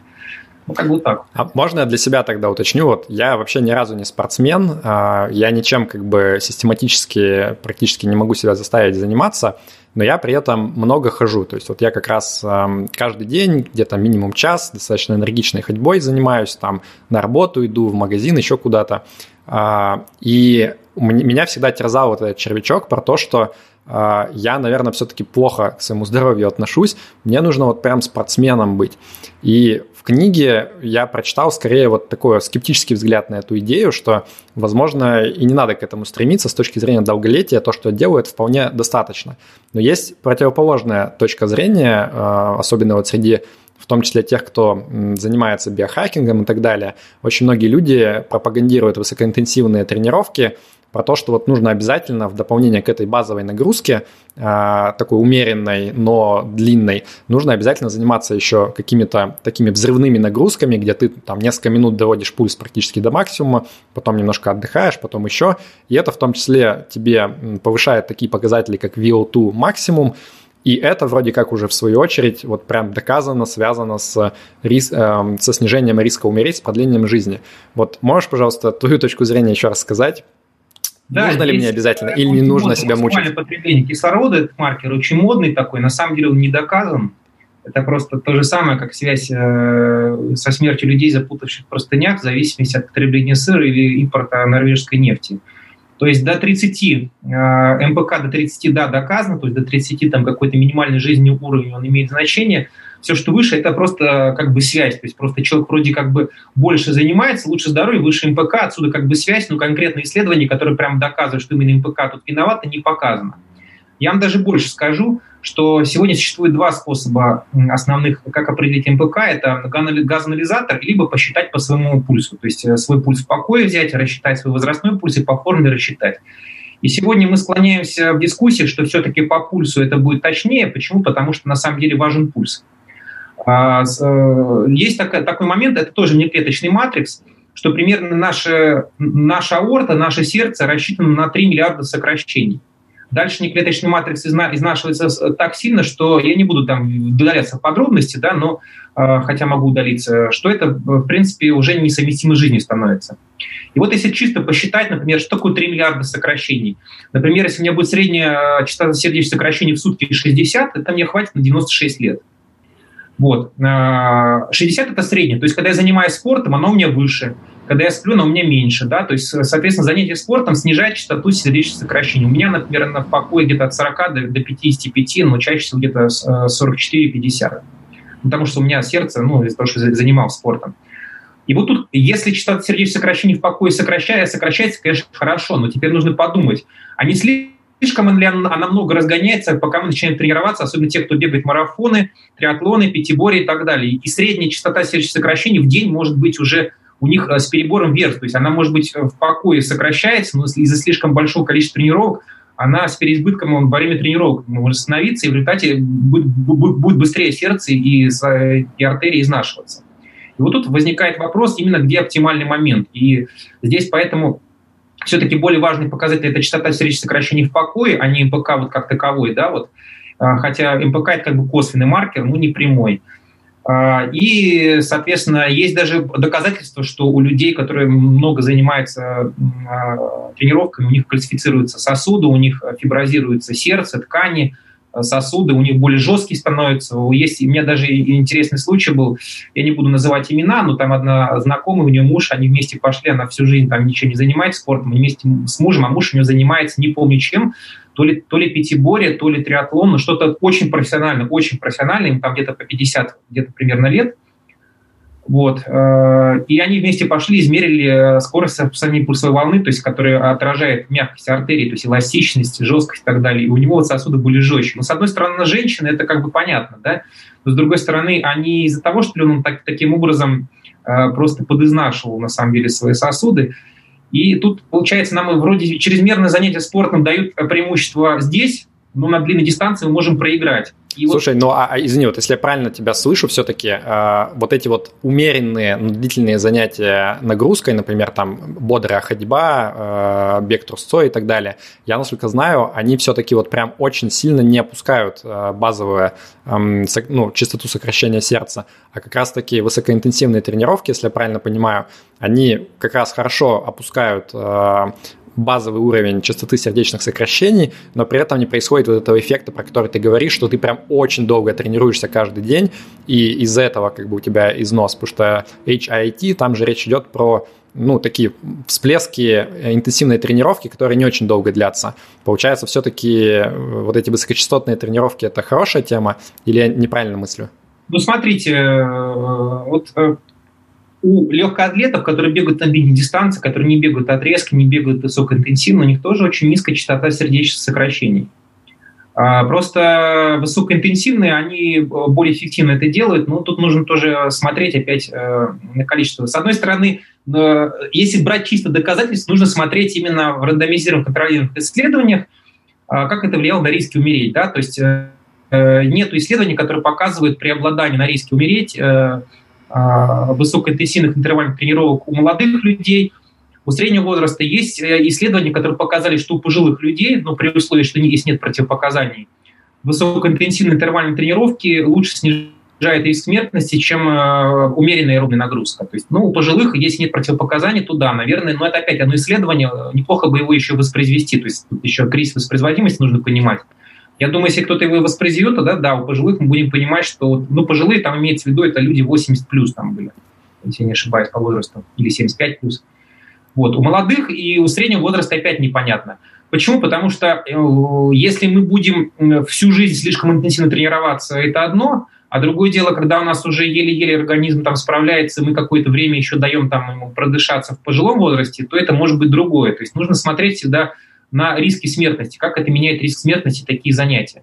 Сегодня э, из доказанных методов мы имеем исследования на близнецах, это финские близнецы, а у них довольно близкая генетика, эпигенетика у них как бы э, более похожая. И мы видим, что э, близнецы, которые ведут более подвижный образ жизни, это примерно 6 тренировок в неделю, 6 тренировок в месяц примерно минимум, там какая-то интенсивность определенная, по сравнению с своими менее подвижными братьями, которые ведут более сидячий образ жизни, они живут примерно на 5 лет дольше. А, причем, а, если мы берем а, элитных, элитных спортсменов, среди близнецов, братья-близнецы элитные спортсмены, братья-близнецы обычные были, да, по сравнению с своими братьями, то у них преимущество продолжительности жизни там буквально, по-моему, в два года и то там есть э, такой еще момент, что там не было достаточно возможности корректировать их на такие вредные привычки, курение и так далее. Может, после корректировки они вообще преимущества не будут иметь. То есть как, мы, как, как минимум видим, что элитный спорт, он как минимум уступил э, обычной физкультуре по продлению жизни в данный момент. Э, как бы так. Окей. Последний вопрос про спорт, обещаю. Это моя больная мозоль. А, я дрищ, я особо не тягаю там всякие веса. Периодически у меня были в жизни эти периоды, но они все-таки заканчиваются рано или поздно. А, такой же точно вопрос. Вот а, в книге говорится про саркопению, про потерю мышечной массы с возрастом. А, и это, ну, действительно серьезная проблема, насколько я понимаю. А, Больше 10 лет жизни может отнять, 10-20 лет жизни может хватить легко. Да, но, но тем не менее, вот если ты ведешь там активный образ жизни, ходишь по улице и так далее, ну, там, не знаю, отжимаешься, периодически зарядку делаешь, там, подтягиваешься чуть-чуть, достаточно ли этого для вот разумного продления жизни или все-таки неплохо бы там ходить в зал, прям качаться, есть протеины, белки, вот это вот все. Не, не надо никуда ходить, качаться. То есть задачу не важно где решать. В зале можно, можно ходить в зал, можно это делать дома. Какая разница где? Какая разница где тренироваться, если можно поддержать? То есть есть э, две теории. Одна теория, что это мышечная масса. Мышечная масса возраст сокращается, да? Но вторая теория показывает, что на самом деле очень сильно тоже зависит и от функциональности этой мышечной массы. Но тут я, я склоняюсь к тому, что и важно и то, и то. То есть важно и функцию мышечной массы сокращать, и ее объем, то есть в смысле поддерживать. Соответственно, я когда еще учился в первом институте, в институте культуры, э, на педагогике культуре, у нас там была теория методического воспитания, которая построилась на многолетних исследованиях, там еще, тогда еще советская школа, они там исследования. То есть физическая культура – это двигательная активность, которая направлена на, на, на здоровье, а не на рекордные соревнования. И вот э, там такая теория была, что после 30, до 35 лет мы развиваемся в физических качествах, после 30, ну, допустим, если это сила, мы качаемся большими весами, массу работаем. После 35 лет мы только поддерживаем, то есть мы работаем только на упражнении на силовую выносливость. То есть это упражнение силовой выносливости, то, которое мы можем повторить, например, 20 раз. Ну, условно говоря, мы можем отжаться 20-50 раз, это силовая выносливость, да? А штангу, которую мы э, можем поднять там не больше 10 раз, это уже на силу идет. То есть вот именно силовая выносливость возрасте ее развивать предпочтительнее. Я, собственно говоря, так и делаю сейчас. Вот, и исследования показывают то же самое, что уже после определенного возраста э, нужно именно поддерживать свою выносливость. Это можно делать дома. Вот у меня дома сделал турник, у меня дома висит турник, я могу отжаться от пола, я могу присесть на одной ноге, хочу на двух, как угодно. То есть все можно делать в домашних условиях, никакой зал ходить совершенно не обязательно. Все понятно, я тебя услышал, мне до 35 полгода осталось, чтобы накачаться, потом уже поезд ушел. Ну-ну. Ну, это чисто как бы такая формальная же отсечка, это же так, не значит, что обязательно все потом резко что-то перещелкнул и готово. Окей, хорошо. А, Павел, ты тянешь давно руку, тебе слово. Да, ну на самом деле у меня тоже был вопрос такой более про практическое применение эти, такого рода знаний и про спорт. Эм, Помимо э, таких рекомендаций, как умеренное э, занятие физкультурой, э, питание, как, грубо говоря, как это рекомендует ВОЗ, я услышал новое для себя, и то, что я, возможно, пропускал, это вот действительно может быть как-то отслеживать сахар. Хотя, с другой стороны, кажется, что если здоровое питание плюс спорт, то это и там, нормальное давление, то это уже не так важно. У меня вопрос такой, как бы, есть ли еще какие-то такие вещи, которые... В общем, мне показалось, что я делаю все правильно, и поэтому у меня такой вопрос. Возможно, таких людей много, и, возможно, есть какие-то стандартные ошибки, которые люди совершают, думая, что они делают там почти все правильно. Как, например, там, есть слишком много шоколада, думают, что я потом все это сожгу. Или, например, тренироваться слишком много, учитывая то, что это вроде как доказано, что это и не помогает. Но что-то есть, может, еще такое, что большинство... На самом деле, здесь да. очень правильно поднимался вопрос по поводу депрессии, профессионального выгорания. Mm-hmm. Выгорание реально они сокращают жизнь.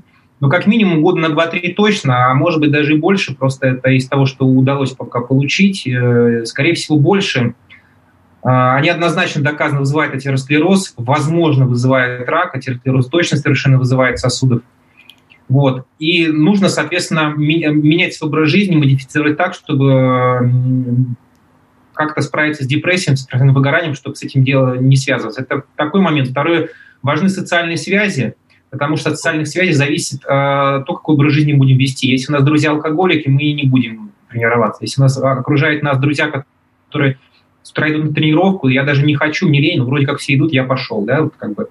И, а, то есть социальные связи – это действительно доказанный способ тоже увеличить свою продолжительность жизни. Обязательно а, это да, исключение дефицита сна. То есть никто не затронул сон, все питание, нагрузки. На самом деле сон может аннулировать все нагрузки, все питание одним махом, если мы не, не высыпаемся и имеем дефициты сна. Э, помимо этого существует очень много нюансов. Э, нет такого понятия, как э, образ жизни, который одинаков для всех. То есть нельзя сказать, что для всех, например, правильно есть столько-то белка, такой-то сахар держать, столько-то того-то делать. Все крайне очень индивидуально. В этой книге оно, некоторые индивидуальные моменты, они как бы расписывались, но в общем в тираностике тираностика.ком, там в зависимости от параметров организма, это индивидуально очень четко расписывается. Например, даже тот же белок для кого-то нам намного есть, для кого-то его надо сокращать, потому что Например, если снижена э, скорость клубочковой фильтрации, э, человек находится в зоне риска, ему нужно белок не есть выше определенного там уровня, и это доказано может сохранить функцию почек на долгие годы и так далее. У людей, например, после 65 лет, если нормально все с функцией почек, ему, наоборот, надо там до определенного уровня повышать потребление белка, потому что у него там э, по, по разным причинам это тоже снизит продолжительность жизни, если он не будет добирать белка. Вот. И э, то же самое по мясу. Например, у меня а, плохо усваивается железо, витамин В12, там другие факторы. Если я буду не есть красное мясо, например, э, и э, еще не буду следить за своим уровнем железа и так далее, гемоглобином, я могу получать анемию или дефицитное состояние. Это тоже сократит мою продолжительность жизни, еще вызовет депрессию, снижение когнитивных функций. И наоборот, если мне и так там переизбыток железа, мне всего остального, зачем есть красное мясо, а если мне еще в роду там было у кого-то рак толстой кишки, тем более зачем мне есть красное мясо, тем более, что такие риски еще могут быть хоть и минимальные. И так далее. Все очень индивидуально, там очень-очень много разных нюансов существует. А, есть специальные, э, специальные стратегии похудения, когда индивидуально рассчитывается, какое, калорий, какое количество калорий нужно потреблять. И вот тираностика.ком она все рассчитывает, базальный уровень, сколько калорий нужно потреблять, чтобы похудеть автоматически. И а, образ жизни там рассчитывается по очень большому количеству факторов. Это очень... Поэтому это в общем можно сказать, надо там правильно питаться, а там правильно двигаться и так далее. Но это очень по общему, на самом деле, чтобы реально себя увеличить продолжительность жизни а, и получить большие шансы дожить там почти до 100 лет, ну, нужно довольно детализированно образ жизни разбирать. И вот э, в тираностике.ком мы попытались это все внедрить. Про депрессию хотел еще добавить, что там же на самом деле связь не только вот э, медицинская, да, что депрессия, следовательно, больше риск э, сердечных каких-то эпизодов, больше риск диабета, но и более даже такая вот насущная штука, что в России в принципе, э, Россия один из лидеров по самоубийствам в мире. Да, да, а верно. самоубийства, они особенно у мужчин как бы часто. Поэтому если ты мужчина в России, и тебе там до, не знаю, там 45-50 лет, то для тебя на самом деле риск того, что ты немножко поедешь кукухой, у тебя будет депрессия, и ты, может быть, там захочешь на себя руки наложить, это прям большая, серьезная вещь. Поэтому тоже, мне кажется, про это важно говорить. Да, особенно с возрастом. А, он был долгожитель наш, который был чемпионом мира победителей среди ветеранов по настольному теннису в 100 лет. 100 лет это такой долгожитель. В 101 год он умер. Уже в 101 год он умер от инсульта, и он уже в 101 год писал, что ему не хочется жить. То есть он, в принципе, просто забил на все. У него началась такая жесткая депрессия, а там нельзя забивать на все. Там стрессоустойчивость низкая, и он очень быстро ушел в мир иной. У меня тоже есть такие случаи среди знакомых, когда, ну, действительно, человек, мужчина очень долго жил, ну, там, не до 100, но сравнимый этот порядок, и в итоге кончается, вот как ты сказал, поэтому это реальный риск, мне кажется. И я еще хотел про сон как раз заметить. Ты сказал, что никто не спросил. А у меня как раз был вопрос про сон. А, есть же вот этот известный график. Не буду говорить зависимость, скажу корреляция между продолжительностью сна средней и э, долгожительством. И там прям очень наглядно, что когда человек не досыпает меньше 7 часов, там достаточно резко растет э, риск умереть, но после 7 часов, как ни странно, тоже начинается рост, э, чуть менее крутой. И вот уже там 8 часов и больше, это вроде как вот, если смотреть на график, кажется, что связано с риском э, большим умереть. Понятно, что там есть объяснение про то, что э, да на самом деле это вот э, люди, э, которые больны от чего-то, они там чаще спят, но тем не менее у меня вопрос. Вот мы с моей женщиной очень отличаемся. Я э, чуть меньше люблю спать, я обычно там 7-8 часов максимум, а она прям любит подольше, там, часов 10 и больше. Она говорит, мне нужно много. Вот это повод для беспокойства? Или все-таки действительно у каждого человека своя какая-то норма, и нужно к ней стремиться? Да, тут я уже говорил, что связь это не является причиной, да, то есть э, причину можно в рандомизированных контролируемых исследованиях следить, либо на близнецах можно увидеть, то есть близнецы, которые спят на один час меньше, они живут, по-моему, там на полтора года или на два года меньше. Ну, соответственно, там чем больше убавлять, тем больше будет. А, действительно, люди, которые больше спят, они просто... Э, иногда они больше спят, потому что просто у них потребность больше во сне. Есть 14 часов потребность именно генетическая, абсолютно у здоровых людей. Вот они так спят. А есть люди, которые дольше спят, потому что у них, например, синдром апноэ. Они, например, просто банально не спят полночи там. И, и они просто не высыпаются, они вынуждены спать дольше. Сам по себе апноэ связан с ожирением, с кучей сердечных заболеваний, сам по себе сокращает жизнь, не потому, что они дольше спят. Вот. И здесь просто вот э, эта категория она делится на две части. Первое – это люди, которые спят дольше, потому что они чем-то болеют, поэтому а вот они повышают, э, показывают то, что растет риск умереть в этой категории. А вторая категория людей, у которых просто наследственная предрасположенность более длинному сну. И здесь вот сомнологи, которые с этим работают, у нас, кстати, был на одном нашем кемпе э, президент Ассоциации сомнологов, он очень подробно эти вопросы тоже изучал с точки зрения долголетия и так далее. Там совершенно четко мы не можем поменять свою продолжительность сна, она генетически обусловлена. Если человеку надо спать 9 часов, он должен 9 спать, не надо себя несчастного ограничивать. Нужно спать столько, сколько генетически предрасположено. А другой вопрос, когда мы банально не высыпаемся, не высыпаемся, то есть мы, мы проснулись, но весь день ходишь разбитый, засыпаешь, где-нибудь в, в разговоре, как у нас там сейчас это любит этот Джон Байден делать, там разговаривает и тут заснул. Там. Ну, такие вещи. Когда банально, просто дефицит сна. Тогда надо его, естественно, искать способы, как бороться с бессонницей. Но когда человек просто спит больше и нормально себя прекрасно чувствует, я, например, вот сплю, у меня 8-9 часов. Это нормально, это у меня генетически, у меня все в роду так спят, но у меня генетическая такая предрасположенность, ну что теперь там.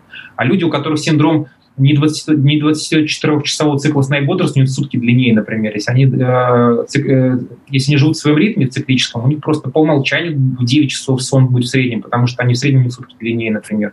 Это абсолютно нормально. Здесь э, не нужно ограничивать себя во сне. Нужно спать ровно столько, чтобы э, уже э, самостоятельно проснуться и чувствовать себя нормально днем, но при этом не надо потом дополнительно еще лежать, лежать и еще пытаться наспать побольше, потому что если мы много поспим, чудес не бывает, мы потом вечером не заснем. Спасибо за ответ. Павел тут пишет в чате, что есть хорошая книжка Мэтью Уокера «Why we sleep», «Почему мы спим». Да, я, я, я помню, ее критиковали прям очень жестко а? за подтасовывание фактов, э, поэтому я, а, честно, не знаю, насколько это адекватно. Я тебе потом скину ссылку. Там один парень интересно. первую главу просто разложил на атомы и уничтожил. Интересно. А, я по рекомендациям Я книгу Бузанов, Бузанов «Президент ассоциации сомнолога» почитать, когнитивно-поведенческая терапия бессонницы. Невероятно толковый человек, там все четко разложено. А можно тоже где-то написать, чтобы не забыть? Да, Дмитрий, если сбросишь потом ссылку, я добавлю просто в описание. Так, у нас здесь чатик же есть, да? Да, сейчас, да. да. Пока Дмитрий пишет, э, Константин Трунин, тебе слово. Да, у меня есть вопрос еще один, который меня очень волнует. А, он, так скажем, про, э, про материализацию мыслей. Да, если там не, не вдаваться в эзотерику, а, про то, что наши мысли материальны, есть там ряд феноменов, то, что мы там представим лимон, у нас выделяется слюна. И на, этих, на этих феноменах построено, собственно, гипноз, самогипноз, э, даже медитация, нейролингвистическое программирование. И вот в книге э, про это как-то, на мой взгляд, было, с одной стороны, цигун тот же самый, да, вначале где-то был раскритикован цигун, где-то, наоборот, в дальнейшем там про медитацию, медитация очень с положительной стороны освещена. Вот мне интересно понять мнение автора вот про, про все эти вот э, направления, как вы, практикуете ли вы, э, что вы про них думаете? Я в свое время много медитировал, медитировал, все время занимался цигуном. Один год даже занимался очень серьезно, когда у меня была травма позвоночника. Я прям верил в чудодейственные свойства. Я думал, что он меня исцелит там начитался все, когда я еще юный был. Я прям серьезно целый год, каждый день там по много практиковал. Там. Потом со временем находил мастеров, потом ну, серьезных мастеров, потом разобла... Э, очень сильно разочаровался, когда находил серьезных китайских мастеров, а они мне рассказывали, что цигун совершенно не то, что у нас тут э, на экспорт идет. Вот. Ну и со временем я просто понял э, для себя, что конкретно мне, например, медитация не нужна. То есть медитация нужна людям, определенного склада. То есть, например, а, если повышенное артериальное давление или повышенный маркер воспаления, тогда, или хронический стресс, тогда медитация может в этом случае продлить примерно жизнь, по-моему, если не, не, ошибаюсь, на два с половиной года или на два. Вот. Ну, а на самом деле, все, все меры вот понемножку продлевать. Нет такого, что что-то продлило там на 10, на 20. Просто оно как бы все может где-то суммироваться, таблетки не суммируются, фактор доброй жизни где-то там суммируется как-то, ну, не напрямую, там, 2 плюс 2. Вот. И мне почему не нужна медитация? Потому что у меня нет мне необходимости, я занимаюсь постоянно бегом там, или на велотренажере, или еще где-нибудь. И у меня постоянно в этот момент возникает такое медитативное состояние. Я просто занимался много медитацией, я понимаю, какой должен быть эффект, после я ощущаю такой же эффект, то есть у меня точно так же. То есть э, медитация, задача медитации с точки зрения долголетия из доказанных эффектов – это как раз-таки э, ментальное такое здоровье, которое достигает другими методами, а, и меня, меня медитация не возникает, а еще потому, что я не очень люблю медитировать. Я себя раньше, когда даже это делал, все-таки себя немножко насиловал. Есть люди, которые это очень любят, ну, как бы, окей. Вот, с точки зрения цигуна, э, сами китайцы проводили исследования, там институт физкультуры есть, э, где они тоже по своим методам проводят исследования, например, цигун по сравнению с бегом трусой, бегом трусой. То есть, э, точнее, там не цигун, там был тайчи, тайчи, тайдицуан по сравнению с бегом трусой – ну, кто-то говорит, например, там, как там занимались, ну, китайцы, они, наверное, потому что уж правильнее, чем китайцы, э, тайчи никто заниматься не будет. По крайней мере, если там будет заниматься правильнее еще там кто-то с горы Удан, ну, мы точно не будем заниматься как с горы Удан, и мы не знаем, что там на горе Удан там. ну, по мере, как в китайском институте физкультуры занимается, китайцы все-таки их родина тайчи, вот э, такие исследования проводились, и было показано, что да, тайчи продлевает жизнь, да, она снижает смертность, но она это делает э, послабее, чем бег трусой, и, в принципе, механизмы э, связаны тоже, это просто аэробная, как аэробная нагрузка идет. Вот. Если человек занимается бегом трусой, то есть вы, как из этих исследований делаете, то, в принципе, или там любой аэробной нагрузкой, например, плаванием и так далее, то тайчи дополнительно ничего для продления жизни уже не даст. Ну, нужно, как бы я так воспринимаю, я не против, там, что что-то, может быть, еще они там могут, но я просто привык опираться на доказательства. Я так устал верить в разные сказки, я вообще все это прошел. У меня даже есть видео, где я показывал разоблачение китайского цирка, где они там фокусы с цигуном показывали, как эти фокусы делать, я это изучал, там, как можно себя резать ножом, не прирезать, как можно себя колоть, бить там чем-то, как можно сделать так, чтобы там, условно говоря, на шариках стоять. У меня даже такой интересный момент был, я снимал видео, как, как стоять на шариках, типа легкие цигуны, чтобы шарики не лопались. Но надо там шарик в шарик вкладывать и надувать. А резина была плохая, я шарик в шарик вкладывал, у меня как хлоп, и в глаз была контузия глаза, я неделю в больнице пролежал после записи такого видео. Ну так, остальные видео удачно прошли. Как, например, разбивать бутылки шампанского, которые падают с, с огромных водопадов с высоты там 30 метров, я их сам кидал, и не разбивается, настолько они прочные, даже выдерживают атмосферы. А голову разбирай, разбивается легко, как леденец там, э, нежный там. Как это делается, тоже элементарно все делается. Это просто фокусы китайский цирк. Я делал целую серию видео, где я прям показывал наглядно, как эти фокусы выполняются. То есть я все время через это все прошел. То есть нельзя сказать, что я не знаю, что такое цигун, не знаю, что такое медитация. Да? То есть я через это прошел, я очень в это верил, но потом, когда я стал изучать доказательства, пока в доказательствах я вижу вот то, что я уже рассказал.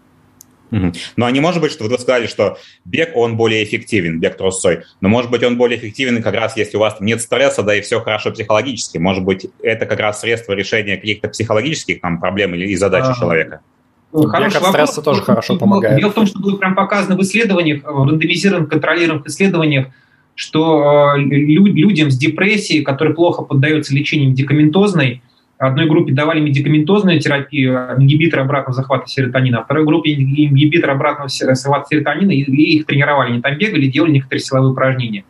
В результате такие люди, у них э, а, отзыв на лекарство был гораздо выше. То есть если получили ремиссию только 25% от депрессии, кто пил лекарство, то, по-моему, там около 75% получили, кто пил лекарство и бегал.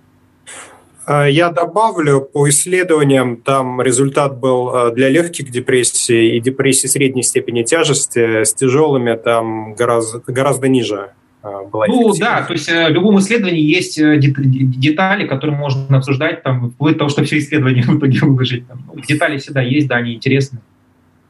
Окей, спасибо. Предлагаю последний вопрос от э, Николая выслушать. Мы уже немного за тайм-лимит вышли. Да, я хотел бы немножко еще раз по скепсису добавить, по, точнее так, привести такую мысль. А, вот я спросил про измерение глюкозы, дальше в книге появлялся пример про измерение пульса, а потом про индекс инсулиновой резистентности, что там надо посчитать, поделить что-то на 22,5. И тут ну, у меня в итоге э, такой вот вопрос. А, вот мы все как бы пришли из чата про инвестиции, где э, базовая такая идея, что ты можешь делать что-то очень сложное и как-то работать на, над своими там, сбережениями, э, но с очень малой вероятностью даст тебе плюс. Гораздо типа, лучше всего делать самые минимальные действия, это типа скапливать и вкладывать деньги там, в инструменты с повышенной доходностью.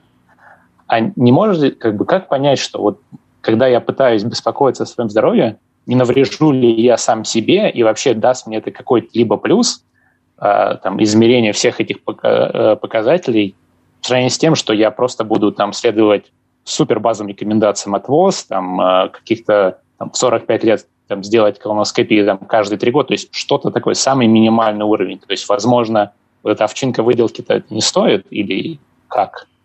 Можно я отвечу ну, как, как инвестор сначала? Я приведу, мне просто нравится, таких примеров можно приводить много, а, но я приведу его еще раз. А, когда вы, представьте себе, вы занимаетесь, вы выполняете рекомендации ВОЗ, вы бегаете трусцой, да, ну, условно говоря, там, вы делаете какие-то такие стандартные, что называется средняя температура по больнице, которые хороши для популяции, но не очень хороши для вас индивидуально. Ну, допустим, для вас они подходят. Окей. А у вас банально там какие-нибудь проблемы, условно говоря, у вас э, какая-нибудь дистрофическая проблема на стенках желудка, и у вас плохо усваивается витамин В12. Э, я вам уже говорил, что до открытия витамина В12 только, только в США, только в США ежегодно умирало 50 тысяч человек от операционной анемии. И, допустим, у вас дефицит витамина В12. И вы как бы, где в рекомендации ВОЗ написано регулярно следить за витамином В12? Нету там его. В результате вы попадаете вот на эту проблему, если вы не мониторите, и умираете. Или, или, или, или хотя бы в лучшем случае испытываете когнитивный спад. Вот я, кстати, через это проходил, и у меня многие знакомые прошли через это, и после компенсации у них это примерно в течение года все восстанавливалось. Либо это может быть причиной депрессии а, и другой неврологической симптоматики. И вот таких моментов разных существует. Например, условно говоря, вот, э, допустим, вы даже следуете рекомендации ВОЗ, да, а у вас элементарно а, например, частота сердечных сокращений высокая, у вас, ну, посчитайте, да, там 3 миллиарда сокращений, а, и у вас э, из этих 3 миллиардов сокращений а, они гораздо быстрее сердце изнашиваются, потому что у вас сердце, например, там 100 ударов в минуту бьются, как у некоторых. Надо тоже с этим что-то делать, вы могли бы так не засечь, могли бы заниматься там. У меня есть знакомый, который занимается регулярно там спортом и так далее, а потом он э, мне просто замечает, говорит, а у меня сердце постоянно бьется там ниже 90. Я говорю, а ты что это? Ты вообще там смотрел, что у тебя сердцем? Вот. Ну, то есть вот э, есть э, различные моменты, которые могут нас на фоне общих рекомендаций все равно убить. Э, и таких моментов вполне хватает. Ну, да, я лучше, чем Дмитрий, не сказал бы. Э, я хотел ту же самую мысль просто сказать, что э, мне кажется, говорить о том, что вот только одной базы достаточно для оптимального принятия решений, не совсем правильно. То же самое, что сказать, что вот любому инвестору нужно держать абсолютно одинаковый портфель, там 60% акций, 40% облигаций. Но это не так. Есть определенные личные нюансы, э, которые повлияют на это, там, твоя терпимость к риску, твой горизонт инвестирования и так далее. Просто, может быть, в инвестировании действительно а, чуть-чуть более просто вот эти вот нюансы уточнить, да, то есть там не такие сложные вопросы, их не так много. А когда речь идет про здоровье организма, это очень сложная система, которой может быть миллион всяких разных вещей, а, каких-то идиосинкратических, которые ты не предугадаешь, какие-то будут из а, генетической предрасположенности проистекать, какие-то будут проистекать из, там, опять же, твоих особенностей функционирования организма. Поэтому для меня вот, наверное, то, что Дмитрий предлагает, это именно страховка от того, как бы не попасть вот в этот вот хвост распределения толстый, про который говорил Александр Силаев, который плохой, левый хвост распределения, где все плохое происходит. Да, может быть, там есть вероятность 20%, что у тебя окажется какая-то одна из там э, тысяч разных генетических предрасположенностей, о которых ты не знаешь и для тебя действительно нужно, а, можно как-то побороться с этой предрасположенностью, делая какие-то логичные вещи. Для того, чтобы понять, что ты туда попадаешь, тебе нужно не просто вот делать все эти базовые вещи, которые, конечно, нужно делать. Нужно хорошо питаться, хорошо спать, физической активностью заниматься 100%, но э, это может быть не то, что наиболее оптимально для тебя. И чтобы это узнать, нужно вот какую-то петлю обратной связи иметь. И дальше уже это вопрос, э, насколько нужно глубоко в это нырять, насколько нужно там каждый год сдавать большую панель или это как-то по-другому делать. Но вот сама идея, мне кажется, абсолютно логичная, что... Я на самом деле даже сказал бы, что вот эти 50 тысяч человек только в одном США, это очень серьезная цифра при экзамене B12. А можно даже не, не об этом, может даже просто. Вот человек выполняет все э, рекомендации здорового образа жизни. Это же все управление рисками. Он может... Вот я, например, в свое время, я правильно питался, был спортсменом, условно говоря. Там. Ну, в принципе, я делал так, как ВОЗ говорил. При этом я был гипертоником, у меня начиналась инсулинорезистентность. Это тот момент, когда я начал чем-то заниматься ну, с одной стороны, ну, я был спортсменом, какая мне инсулинорезистентность? Спорт высших достижений. Я правильно питался, ну, более-менее правильно питался, по-возовски, да, а откуда у меня все это артериальное давление. И только когда я стал заниматься уже более углубленно, я сумел эту свою проблему победить, и теперь у меня нет высокого артериального давления и нет инсулинорезистентности. Я чувствую, к инсулину у меня теперь хорошая. То есть мне общие, общие такие возовские вещи, к сожалению, лично на мне не сработают. Хотя на моих родителях э, у них еще все хуже. Как, что-то я отыграл, конечно, но не то, что, конечно, хотелось бы, чтобы прожить очень долго. Окей, друзья, если у кого-то есть вот прям очень-очень важный вопрос, последний, который надо задать, то попробуйте сделать это сейчас. Если нет, то я предлагаю завершать потихоньку. А, Дмитрий, Спасибо большое. Была очень интересная беседа. Для меня лично, наверное, вот одна из самых интересных, которая у нас была пока в книжном клубе. Спасибо за книгу, спасибо за визит. Для тех, кто нас смотрит в записи, напоминаю, что если вам понравилось, обязательно поставьте лайк, подпишитесь на канал и зайдите в описание к этому видео. Там будут ссылки, собственно, на книгу, которую мы обсуждали сегодня, на сайт Нестарения Дмитрия, на другие ресурсы Дмитрия Веремеенко и на те вещи, которые он упоминал в ходе нашего разговора, а также на э, другие ресурсы Rational Answer, на телеграм-канал, э, на который нужно подписаться, если вы хотите продолжать получать уведомления. Если же вам интересно поучаствовать в книжном клубе в дальнейшем, э, в частности, вот мы э, обсуждаем в январе 2022 года э, новую книгу Даниэля Канемана «Шум», то переходите по ссылке в Patreon в описании и подписывайтесь, присоединяйтесь к нам. На этом большое спасибо и всем пока. Да пребудет с вами разум. Спасибо. Спасибо большое. Счастливо.